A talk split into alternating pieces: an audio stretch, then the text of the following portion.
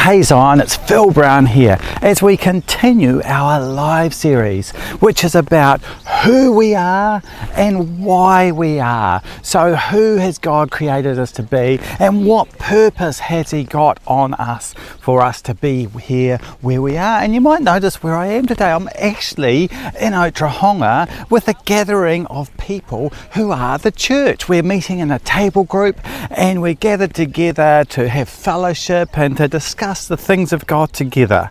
And today, my message is about the, the fact that we are the body of Christ. It says in 1 Corinthians 12, verse 12, this just as a body, though one, has many parts, but all of its many parts form one body, so it is with Christ. What it's saying is that together we make up the body of Christ. And we've got young people here, there's, there's kids in the background. I don't know if you can see them there. Um, we've got parents over there. Haven't got any really old people here, but you've got me. Um, but look, together we form the body of Christ. And it says that each of us has our own part. So we're going to read on to verse 13 of 1 Corinthians 12. For we were all baptized by one Spirit as to form one body, whether Jew or Gentile, save or free, we were given the one Spirit to drink. Even so, the body is not made up of one part, but many. Now, if the foot should say, Because I am not a hand, I do not belong to the body, it would not be for that reason to stop being part of the body. And if the ear should say, Because I'm not an eye, I do not belong to the body, it would be not be for that reason to stop being part of the body. For if the whole body was an eye, where would the sense of hearing be? If the whole body was an ear, where would the sense of smell be? But in fact, God has placed the parts of a body, every one, to be just where as He wanted them to be. So if they were all one part, where would the body be? As it is, there are many parts, but one body. Oh, it's saying that each of us has a part to play. And there's a real metaphor here. You might see in the background that my daughter Angela is kicking a football. And to do that, she needs her feet. But she also needs her arms to balance, she needs her legs, she needs her eyes to see what the, the ball is doing. So the body is a great metaphor. How look, if we want to do anything, we need to do it together. It's not all about just leaving it up to the people at the front or the people who have got a gifting and thing. Every one of us has a part to play in what God is doing on this earth through his body. I'm home now. I had a great time fellowshipping down in Otaihanga um, and great to get together as the body of Christ. And if we look at 1 Corinthians 12, and let's look at verse 15 again. Now, if the foot should say, Because I am not a hand, I do not belong to the body, it would not stop for that reason being part of the body. What this is saying is, hey, let's not discount our part to play. Let's not think that because I'm not up on stage, because I'm not doing video messages like you are doing, Phil, um, that then my role isn't important. What it's saying is that everybody's role in the church is important. And I actually think that over time, over the years, the church has done a, a poor job of including everyone. Uh, we've very much decided, well, this is what a Christian looks like. They do this, they do this, etc., etc. And you know, you tick the boxes, um, and that's what a Christian is. But in actual fact, the body of Christ is a living, dynamic thing that we're all interconnected. And too long we've been saying, well, in actual fact, you know, because you're you're you're not a foot, you know, you are not out there. And the feet are a, a, metaphor for evangelism. I'm going to talk about that later. And that, uh, there's a role for all of us to be evangelists, and we're going to look at that later. But because we're not doing this, well, you know, we don't know what to do with you. But we believe that God is calling his whole body to function together and that the body of Christ hasn't been functioning particularly well uh, because everyone's trying to be a foot or everyone's trying to be a hand and it doesn't work. We need everyone and we need everyone to be in the role that God has called them to be in. So, yeah, we're really wanting to explore what that means more and more. And that's one of the reasons we've moved to doing these temple and table meetings that we believe that there's gold in each and every one of you that needs to be brought to the surface. And through that, and just meeting on a Sunday is not going to do it. We need to find new ways to bring out the gifts that God has placed in all of our lives. And look, I believe that we're only scratching the surface. I believe that God has a calling for all of us and each of us, and we need together to find what it is. And that my role in the church is to enable you to serve God the way He's called you to do. And look, you might feel that you're insignificant, but who did Jesus come for?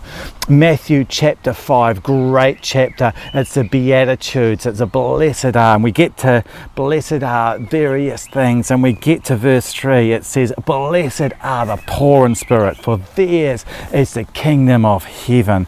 Who are the poor in spirit? The poor in spirit are those that consider themselves insignificant. And maybe, oh gosh, I'm, you know, what I'm doing, I'm not, I haven't got a big role, I'm not really doing anything. Well, guess what? Jesus came and died for you. Jesus thinks you are significant. There is no such thing as someone who's insignificant in the kingdom of God. Jesus died for you regardless. It's by grace that we are saved. If you go back to my last message on God's masterpiece, you'll hear that by grace we have been saved.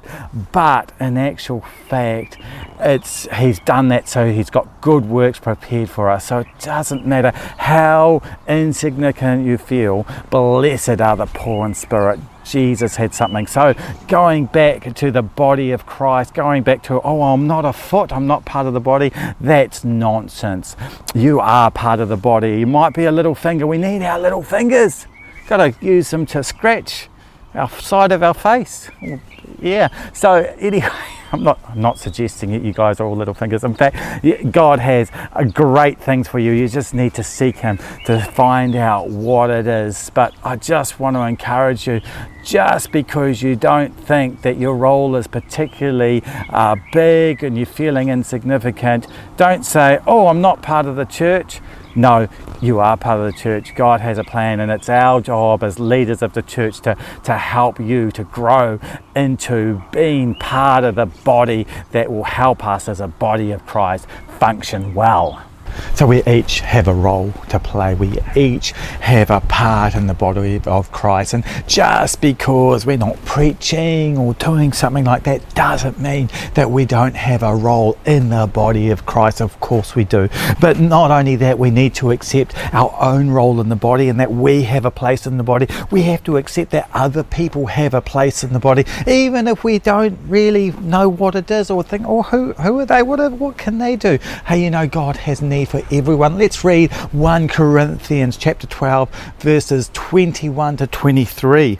The eye cannot say to the hand, I have no need of you, nor again the head to the feet, I have no need of you.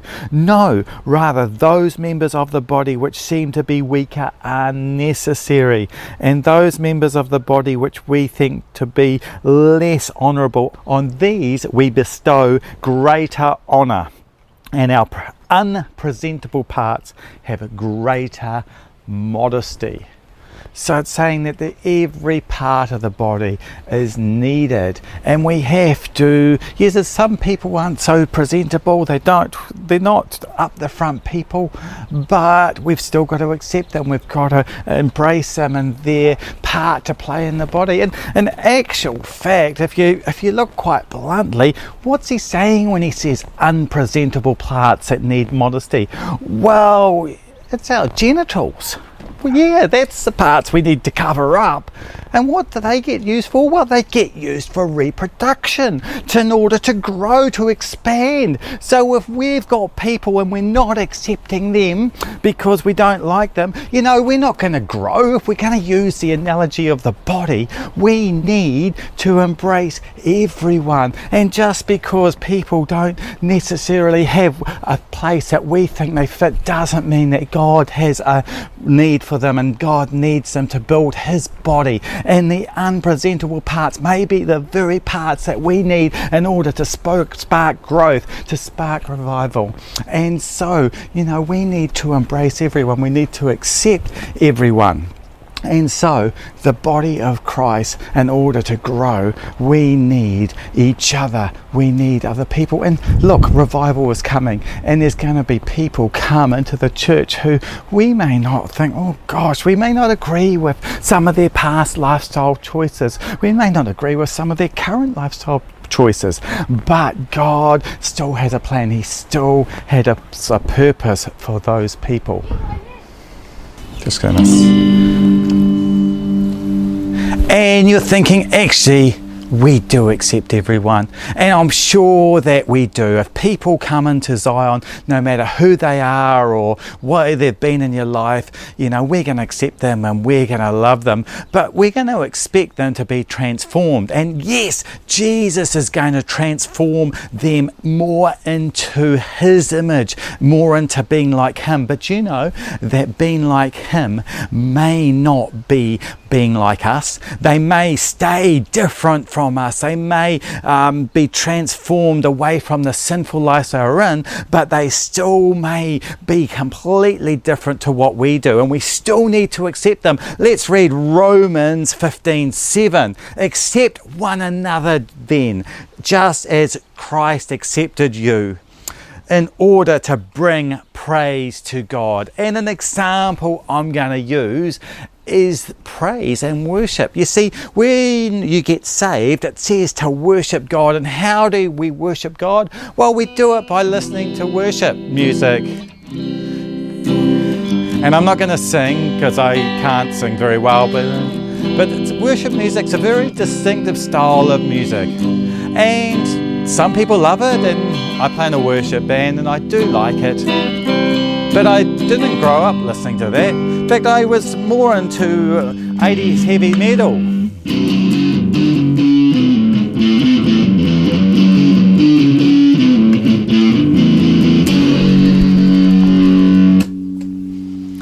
And I know that's a bit of a silly example, but people have a different style and taste in music, and that's not going to change. It's not suddenly you get saved and suddenly you like Hillsong. No, God expects people to bring their own creativity, their own journey into the body of Christ, and we're going to grow and, and be more like Him, embracing all these other people who aren't necessarily like us. They are different to us, but we still need them. We still need them in order to grow, in order to be the full body of Christ. We don't need people who are just the same as us. We need the church is diverse. The hand is not like a foot, it's not like an eye, it's not like the private parts, but we need all of those things to make a body. So, look, just because people are going to get saved. And look, revival's coming, and we're going to see people come and get saved, but they're not going to be like us, and we don't need to expect them to be transformed into the like us. We expect them to be transformed into like Him, but bringing their own individual flavor into that, and we need to embrace that. So we've learned that there's a role for us in the body of Christ, that God has a plan and a purpose for us in the body of Christ. And He also has a plan and a purpose for those around us, for other people in the body of Christ. Let's look at 1 Corinthians 12, verse 18. But in fact, God has placed the parts of the body, every one of them, just where He wants them to be. Now, this speaks of positioning that God has a plan and a purpose, and He's positioned us and each person, each of us bring our own skills and our own abilities. And well, what are they? Well, Ephesians 4, verse 11 gives us a, a clue to some of the giftings that we have. It says, So Christ Himself gave the apostles, the prophets, the evangelists, the pastors, and the teachers to equip his people for works of service so that the body of Christ may be built up. So here it's talking about the fact, well, actually, he's appointed different people into different positions. So, hey, I think now's a good time to stop the video and pause it and look if you're with other people stop and discuss it. If not pray and consider what's my skill set? What's my gifting? What can I contribute to the body of Christ? So why don't you pause the video now and have a discussion about where God has positioned you what your passions are and how you can use them to serve the body of Christ So, the body of Christ is this beautiful metaphor about how we're all connected and we all have our functions to, to play in the body of Christ. That is, together we form a functioning, living body with Christ as the head, and we all have our roles to play. Um, and it is a metaphor. Now, the problem with being a metaphor is that you can sometimes take them too literally. And we said before that everyone's got a different role that Jesus appointed to, but hey, that doesn't mean that if you see a need that is not maybe your primary calling, that you still shouldn't seek to fill that need. And the main one I'm going to look at now is feet, because I mentioned before that feet is a another metaphor for sharing the gospel. And we find that in a couple of places in scripture, Romans 10:15. And how are they to preach unless they are sent? And as it is written, how beautiful are the feet of those who preach the good news. And then if we go down to Ephesians chapter 6, it's about the armor of God. And look, the body, as a body, we need to put on the armor of God. So read Ephesians 6 to find out the full armor. But let's look at verse 15. And with your feet fitted with the readiness that comes from the gospel of peace. So, feet is a metaphor for sharing the gospel. And look, just because your primary calling may not be evangelism doesn't mean you shouldn't share the gospel. Like any gifting, there might be some gifting that you are primarily better at, uh, but that doesn't mean that if there's a need somewhere else, you shouldn't seek to fill it. And look, I'm a teacher. My primary calling is to be a teacher. I love explaining the things of God to people and making them known in a way that people can understand. I struggle with evangelism because I can't explain it. I can't explain the peace that comes from knowing Jesus Christ in words. My words fail me when I'm trying to describe that to non Christians. Hey, but still, that doesn't stop me from showing the love to people, to trying to uh, demonstrate Christ to people, and to try and evangelize because we all need to be the feet of Jesus Christ. We all need to share the love that He has with other people around us. 1 Peter 3:15 Always be prepared to give an answer to anyone that asks you for the reason that the hope you have. So maybe your primary calling isn't being an evangelist. You still need your feet to show the good news of Jesus Christ. And look, and finally, doesn't matter what you're called to be, remember to do it in humility. I want to end with Mark 10:43. So not so with you. Instead, whoever wants to be great among you must be your servant, and whoever wants to be first must be a slave of all. For the Son of Man did not come to be served, but to serve and to give his life as a ransom to many. So, look, we all have a role in the body of Christ. But look, that's not to build ourselves up, but it's to build other people up. And all of us are called to be God's hands. Look, if we see a need, we need to bring our hands and, and, and provide into that need, and His feet to bring the gospel to people. So we are the body of Christ and the hands and feet of Christ. So, Lord, I thank you for everyone who's watching. I pray they would know their part in the body. I pray they would be strengthened and encouraged in you, that you would bless them abundantly and they would know the calling you have on them. Pray your peace upon them right now in Jesus' name. Amen. Hey, thank you so much for watching. Uh, look forward to seeing you again soon.